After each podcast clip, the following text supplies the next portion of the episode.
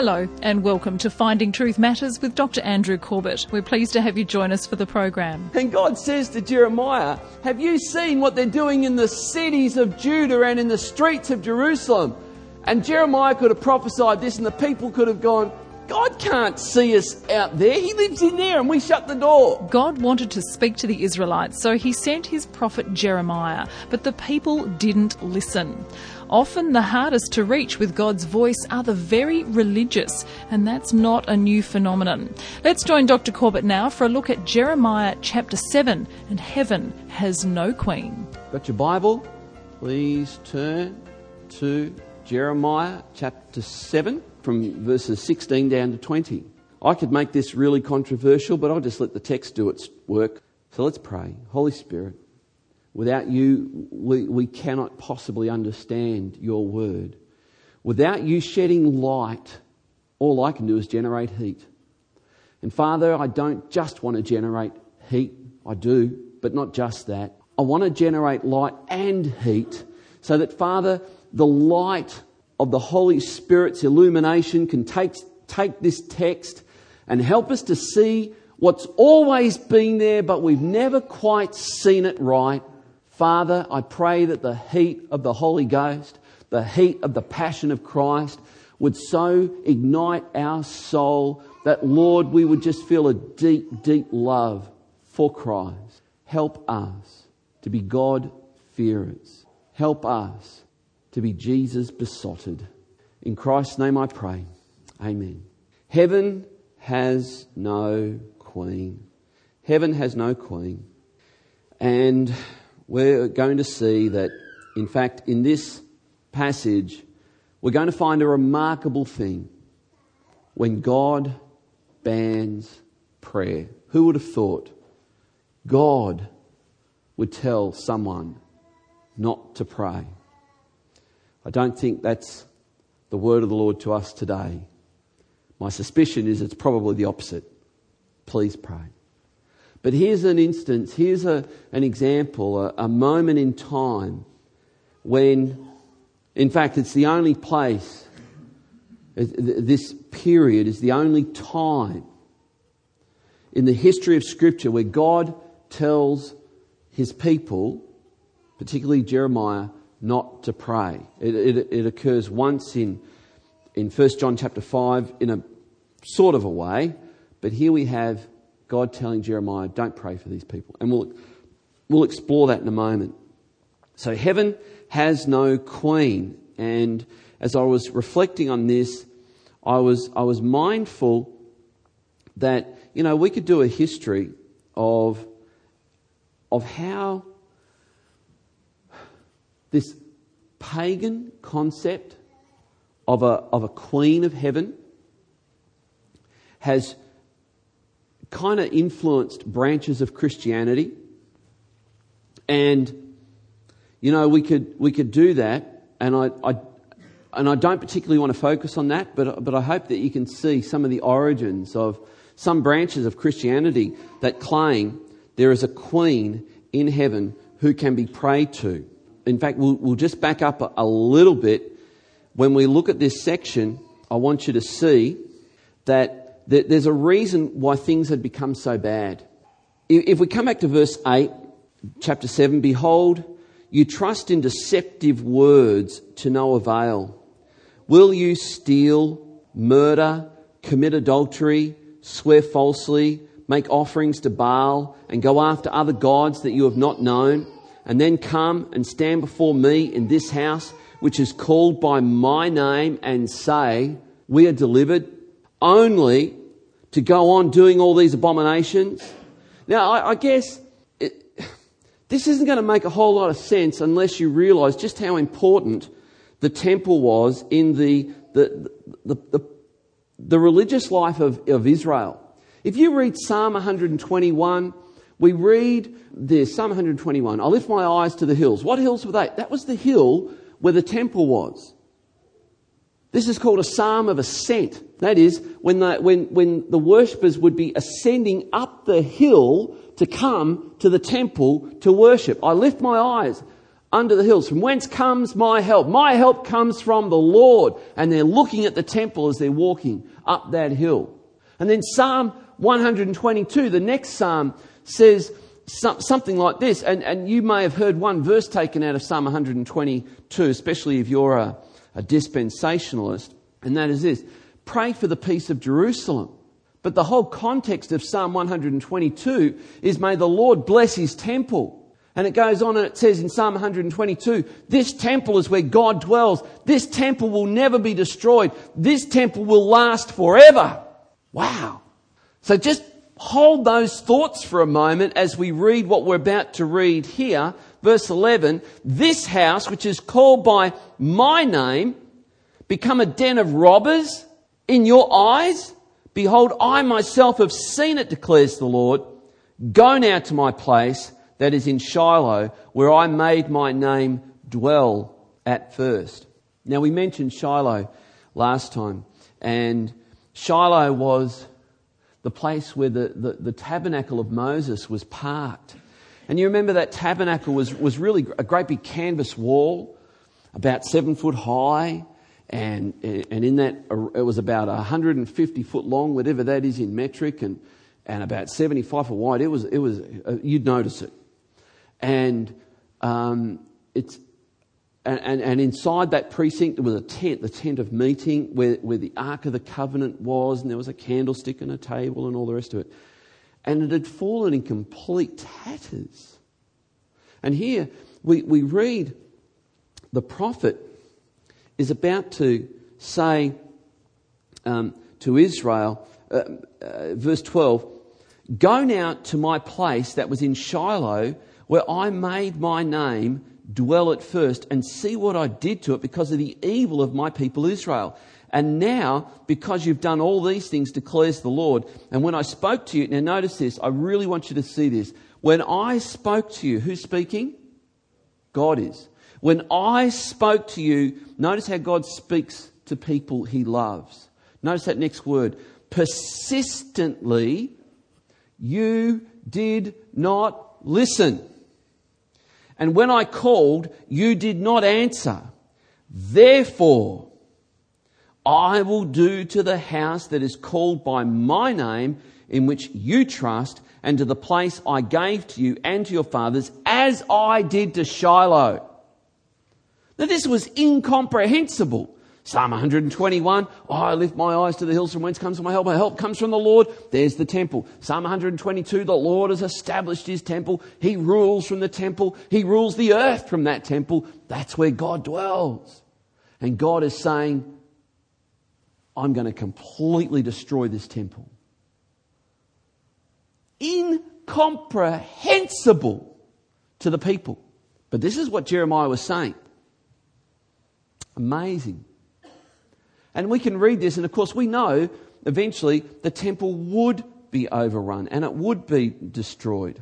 Um, and the threat was that God would cast them out of his sight as he cast out Shiloh. All right, so now come with me, verse sixteen. And this is one of the most profound things that perhaps we're going to see here.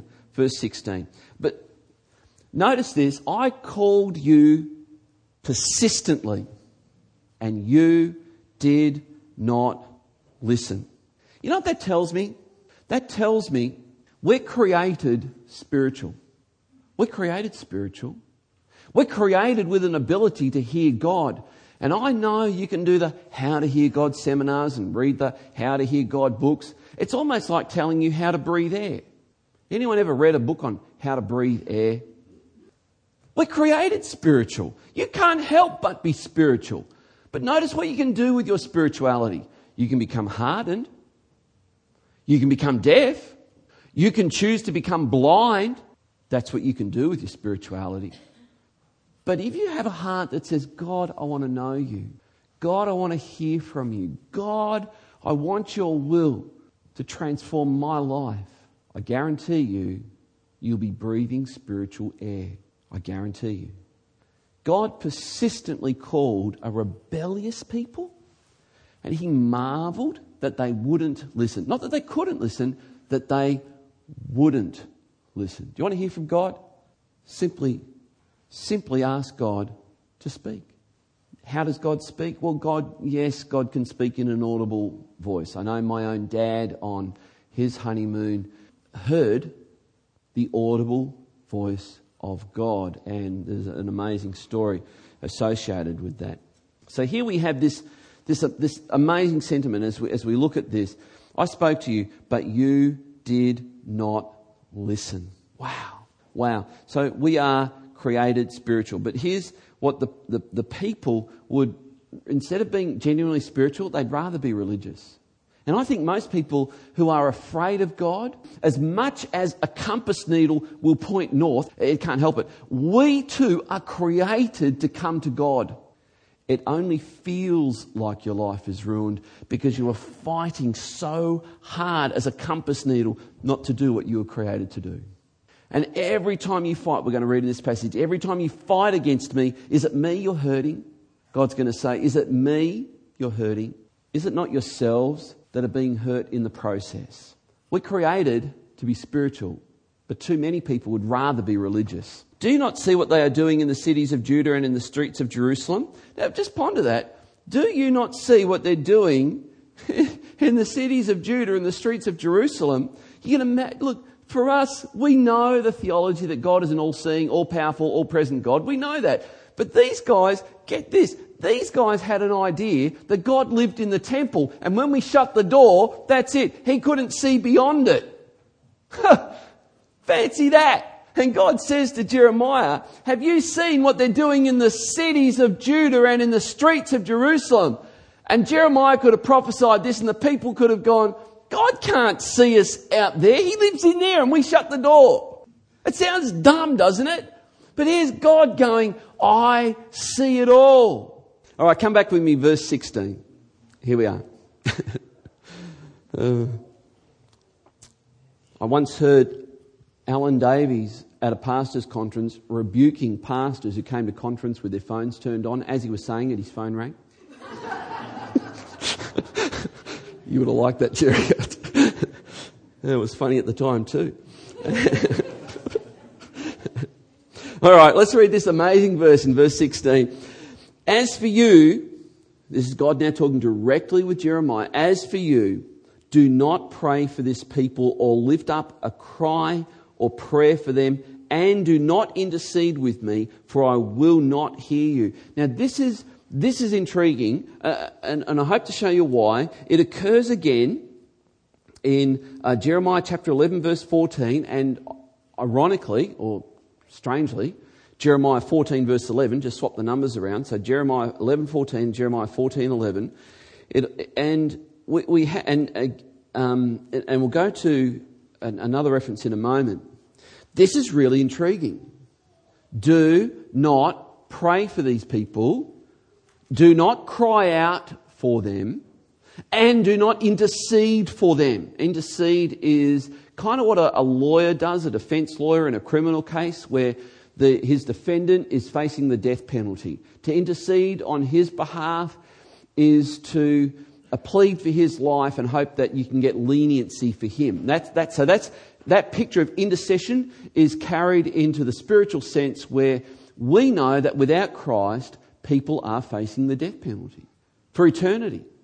How could a holy, loving, all good, all gracious, merciful God send anyone to hell for eternity? And it's a, it's a, it's a faulty way of thinking about justice, because some people have this idea, especially when you hear that kind of sentiment. How could, you know, we live on earth for a, a period of time, and so short really, even if you lived seventy, eighty, ninety, one hundred, one ten, one twenty, it's such a short period of time, and for that short period of sinning we'll be condemned for eternity? How's that fair? Well, that's kind of, that, that, this logic is the same as saying, well, what are you saying? H- however long it takes to commit the crime should be the length of the punishment for the crime? How long does it take to murder someone? With a good gun, with good aim, or maybe bad aim, one second, two seconds? So what are you saying? We should punish murderers for two seconds? See, the, the, the length of time it took to commit the crime is irrelevant to the weight of the crime. And if you're saying to a holy, eternal God by your sin, which every sin does, you are not worthy to be God. I am. Is there a greater sin than that? I don't think so. And, and, and, and the God who loves us is a God who won't destroy us because he respects the choices we make that we will have to live with for eternity. Remember when I first heard that God will judge me? It was it was it was a news item. It was I, I'll, I'll be judged. I read Matthew twelve thirty six. It says, "Every word I speak, God keeps a record of, and on that day of judgment, every word I've spoken will be revealed before all heaven." And I responded by saying, "Oh dear." So notice this. Don't pray for them. This is remarkable. Sometimes the hardest people for God to save are those who are the religious. If you're religious and you don't think you need God, and you don't think you need his grace, and you don't think you need anything from God, we may, it may already be too late for you, quite frankly. We may have already lost you. I hope we haven't. And sometimes I get really concerned about church kids who grow up in the church and they're so familiar with the things of God, so familiar with Scripture, so familiar with the Bible, that they don't get it. They just don't get it. I know what it's like to be a church kid. I was one. I went to church. I was I was going to church nine months before I popped out. I've been in church all my life, and I remember going to church thoroughly bored out of my brains. But then God got a hold of me. God got a hold of me, and my whole world changed. And I, I began to think thoughts like, God, what can I do for you? And I would hear sentiments from D L Moody that said this: the world is yet to see the effect that one man completely surrendered to God could have upon it. The world is yet to see the effect of one man completely surrendered to God and the effect he could have on that world. I thought, oh God, make me that man. Make me that man. I want to be that man. I want to be a man completely surrendered, completely sold out to you. Oh God. And I grew up in a youth group where kids kind of, they read their Bible, they weren't fussed if they did or didn't, but I made a commitment. Oh God, I want to be that man. I want to be completely sold out to you. I've got a lot of ground to make up. God, I need to familiarise myself with Scripture. I'm not going to lay... I made a vow as a teenager. I'm not going to put my head on a pillow at night at the end of a day if I haven't read my Bible. And for the last thirty-something years, I've honoured that vow. And I intend to continue to honour that vow. Jeremiah's told not to pray. Think about this. God is asking Jeremiah, don't pray to me. Please don't pray to me. What does that tell us about the effect prayer has on God? You see, sometimes we can we can look at this and think God's mind is already made up. But think about the condition of the people God is saying don't pray for them. Ponder this. How hard, how deaf, how blind were they to get to this point? And where did it begin? And probably the answer is with one teeny little compromise. With one teeny little compromise, they got to this place spiritually where God says, Jeremiah, there's no hope for them. Wow. Wow. One teeny compromise. You know, you ever thought about what happens if you're travelling on the straight and narrow and you go one degree off? You ever thought about that? You ever thought about where one degree ultimately ends up? One little compromise probably brought this in for them to get into this pitiful state spiritually. I don't want to be there in church. I don't want anyone there. And I don't want the children that we're trying to help you to raise in the Lord to end up there. I want to see our children going home and every day seeing their parents pray with each other and pray with them and tell them Bible stories and tell them that Jesus is a good God and that God loves them incredibly and that God will only ever do them good. And no matter what comes our way, we should always trust God, even if it's hard. And I want the kids to get that. I want teenagers to get on fire for God. Be totally sold out to him. Here's Jeremiah being told by God, do not pray for this people. Do not pray for this people. You know what that tends to imply? When we pray, it moves the heart of God. When we pray, it moves God. Think about this. We have reference in Deuteronomy nine fourteen, where God tells Moses, don't, don't pray for them. This is God telling Moses, because he's so ticked that the people who he chose, he called, he called my people, were now telling God to get lost. And God's going, get, just stand back. Let me show you what thunder and lightning looks like. I know you've never even heard of the term yet, but I'll show you what a nuclear explosion looks like. Stand back, Moses. Don't pray for them and don't, don't get in my way, I think is the text. Wow. Wow. Church, what does that tell us about what we should be doing when we're not doing anything for our community? We should be what? Praying for them. Because it does something. It does something. This is incredible. Prayer moves God. Prayer moves God. This is amazing. Okay, verse seventeen. Do you see what they're doing in the cities of Judah and the streets of Jerusalem? We've touched on that. God is not confined to a church or a temple. Verse eighteen. The children gather wood. Oh boy, the children gather wood. They were the innocent victims, the innocent pawns in a in a In a worship ritual they, they knew little about, and today I'm not going to tell you what some of the parents did to some of the children. That's for two more sessions when we come down to verses thirty to thirty-four. But the children were participating innocently, and I find that tragic. It says this, the fathers kindle the fire and the women knead dough to make cakes for the Queen of Heaven. The Queen of Heaven. Who's the Queen of Heaven?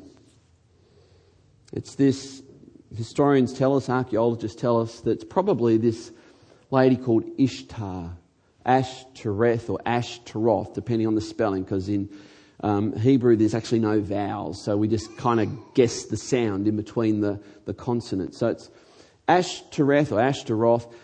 In New Testament times, this Queen of Heaven character became known as Astarte. There was a festival of Astarte. Uh, in, to the Greeks, they called her Adonis. And uh, she was the, the goddess of fertility.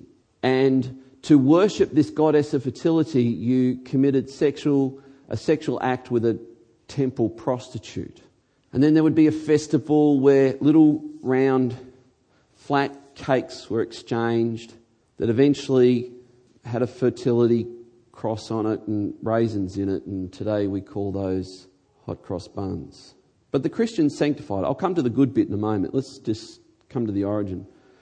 Originally those those raisin cakes they made were flat and round, flat and round, round cakes, to resemble this woman, the Queen of Heaven. And they, they mistakenly thought that the moon was this goddess. So they would exchange cakes that looked like the moon. They would practice sexual acts. Here's what's really hard to understand. The wives of the men of Jerusalem were offering themselves up in prostitution, and their husbands were encouraging it. We read this in Jeremiah chapter forty-four, verse seventeen. But we will do everything that we have vowed, make, make offerings to the Queen of Heaven and pour out drink offerings to her as we did, both we and our fathers, our kings and our officials, in the cities of Judah and in the streets of Jerusalem. For then we had plenty of food and prospered and saw no disaster. Uh, but since we have left off making offerings to the Queen of Heaven and pouring out drink offerings to her, we have lacked nothing and have been consumed by famine. Verse nineteen, and the women said, when we made offerings to the Queen of Heaven and poured out drink offerings to her, was it without our husband's approval that we made cakes for her, bearing her image and pouring out drink offerings to her? How sick. Heaven has no queen. Here's a concept. These guys had bought into a pagan system of worship that said the moon is actually a goddess and the sun is a god, like the S U N sun. That guy up there, that's a god called Molech, and that moon is his wife, and she's called Ashtaroth or Ishtar or Adonis or Astarte, where By the time of the Christians, you, you get that word from the festival of Astartes, Easter, exchanging fertility symbols, little eggs, as a worship of the Queen of Heaven. Let's come to the good bit. Jump ahead a few thousand years. Christians battled with this mythology, and they said, how can we reinterpret the symbols here? And the woman became Mary, and hot cross buns became, well, there's a cross on them, and the eggs became a picture of new life. And it's not a bad thing that Christians have done, and please don't be spooky about it. And if you get Easter eggs and for religious reasons you don't want to eat them, look, I'm your pastor, I'll look after you. Now, here's the danger for Christians. We can end up becoming so religious that we create a Christianised version of this, and it's called Mariology. You know, the Bible doesn't say we should pray to anyone else but God. You don't pray to a saint, you don't pray to Mary, you pray directly to God. And it was when Christians around the fourth and fifth centuries took on this pagan symbol, uh, symbolism that Mary was made a goddess. And in fact, you'll, you'll sometimes hear her called the Queen of Heaven. And if you read Jeremiah, God is ticked. God is really ticked with this. So let's be very, very careful about what the gospel's about and what Christianity's about, because it's not about this stuff. It's not about statues and icons and idols. It's about honouring God. Verse nineteen. Is it I whom they provoke, declares the Lord? Is it not themselves? To their own shame? Can you imagine that? Here they are doing the lewd prostitution acts of so-called worship, knowing that it upsets God. And God says, but it's ultimately shaming you. And it was. What a shame, what a disgrace to have so much open, open sexual immorality. One wonders, of course, what God and Jeremiah...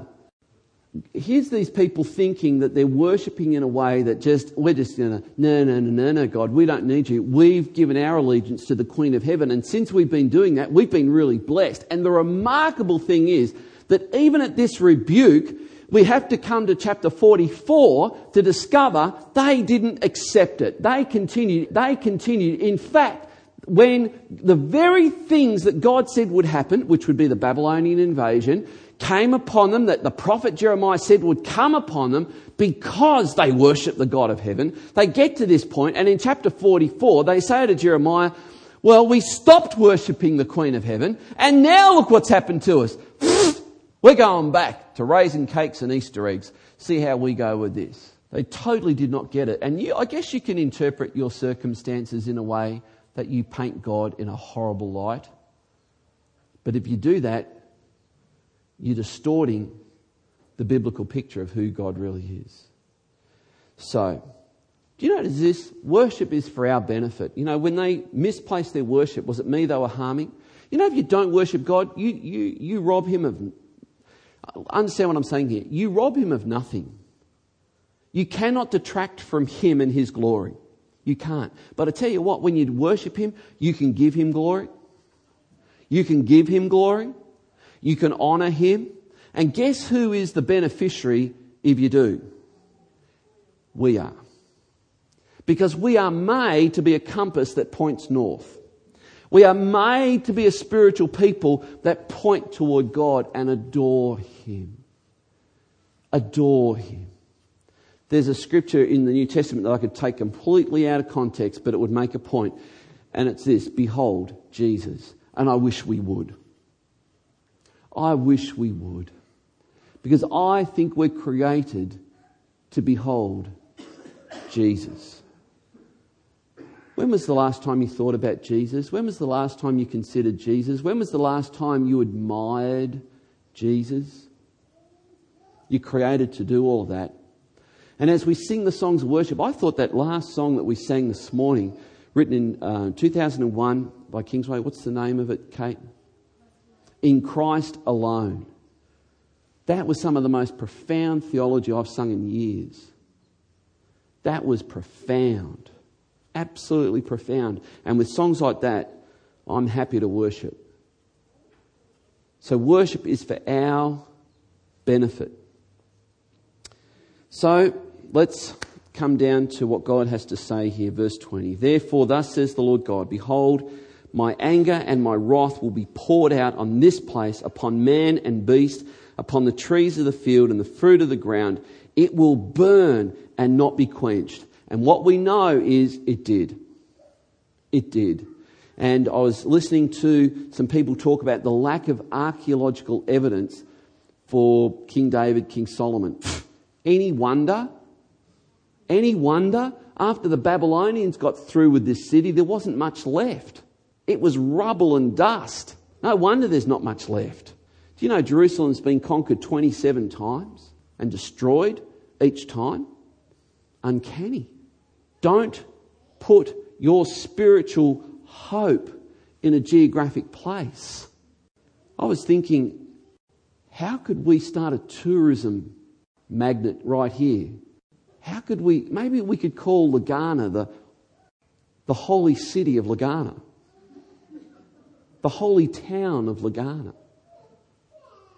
I just hear people call these places over in the Middle East that are not much more than dirt and rubble, the holy city of whatever. I'm thinking, who made that holy? Blah, we'll make Legana holy. The holy town of Legana. Got a ring to it, hasn't it, really? Come to Legana to be blessed. The people had misplaced their worship.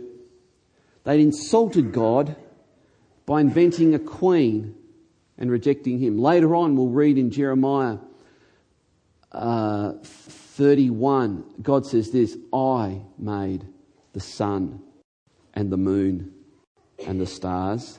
And you may miss it if you don't get Molech, Ashtaroth and their children. You may miss what God is saying there. I'm the supreme God. So here's the question, and, and I've got to, I've got to tell you, I'm, I'm sitting in one of these seats hearing this as well, and I'm, I'm letting this question sink into my heart. Are you fully surrendered to God? Because if you are, you're in the best place on the planet to be. If you are, you are looking after your interests better than anything else you could do with your life. To be fully surrendered to God is the best place to be and the best state to be in. Fully surrendered to God. Will you pray with me, please? Holy Spirit, I pray that you would help us to be a people who are devoted to you. Lord God, today, seal a fresh commitment in each of our hearts. Lord, none of us can live a fully devoted life to you in our own strength. None of us. None of us. That's why we need your grace. And sometimes the, the, the compass needle's got rusty and we need you to come and clean it up. And just let it do what it's got to do. And Father, do in us what you want to do. Now, Lord, if there be those listening to me right now and they've never given their life to Christ, I pray right now, and I pray for you listening to me right now in your cars, in your kitchens, in your lounge rooms, in your bedrooms. Maybe you're out for a walk and you're listening to this on an M P three player. Maybe right now you're listening in some part of the world where no one else is listening. But I'm speaking to you right now and I'm asking you this question. Have you fully surrendered to Christ? Have you given him your life? The world is yet to see the effect of one person fully surrendered to God could have upon it. If you want to give your life to Christ, it begins with a prayer. Lord Jesus, have your way in my life. Come in, take over my life and have your way. I pray in Jesus' name. Amen. Beware of being so religious that you can't hear the voice of God. Keep your attention on Him alone, not man-made variations on a religious theme. podcasts and Finding Truth Matters resources, including tonight's program, Jeremiah Part fourteen, Heaven Has No Queen, are available from Legana Media. You can contact us at P O Box eleven forty-three, Legana, Tasmania seven two seven seven, or via the website finding truth matters dot org. If you'd like to subscribe to the monthly e-newsletter Perspectives, visit finding truth matters dot org and click subscribe. Doctor Corbett is pastor of Legana Christian Church and president of I C I Theological College Australia. We look forward to joining you at the same time next week for another Finding Truth Matters.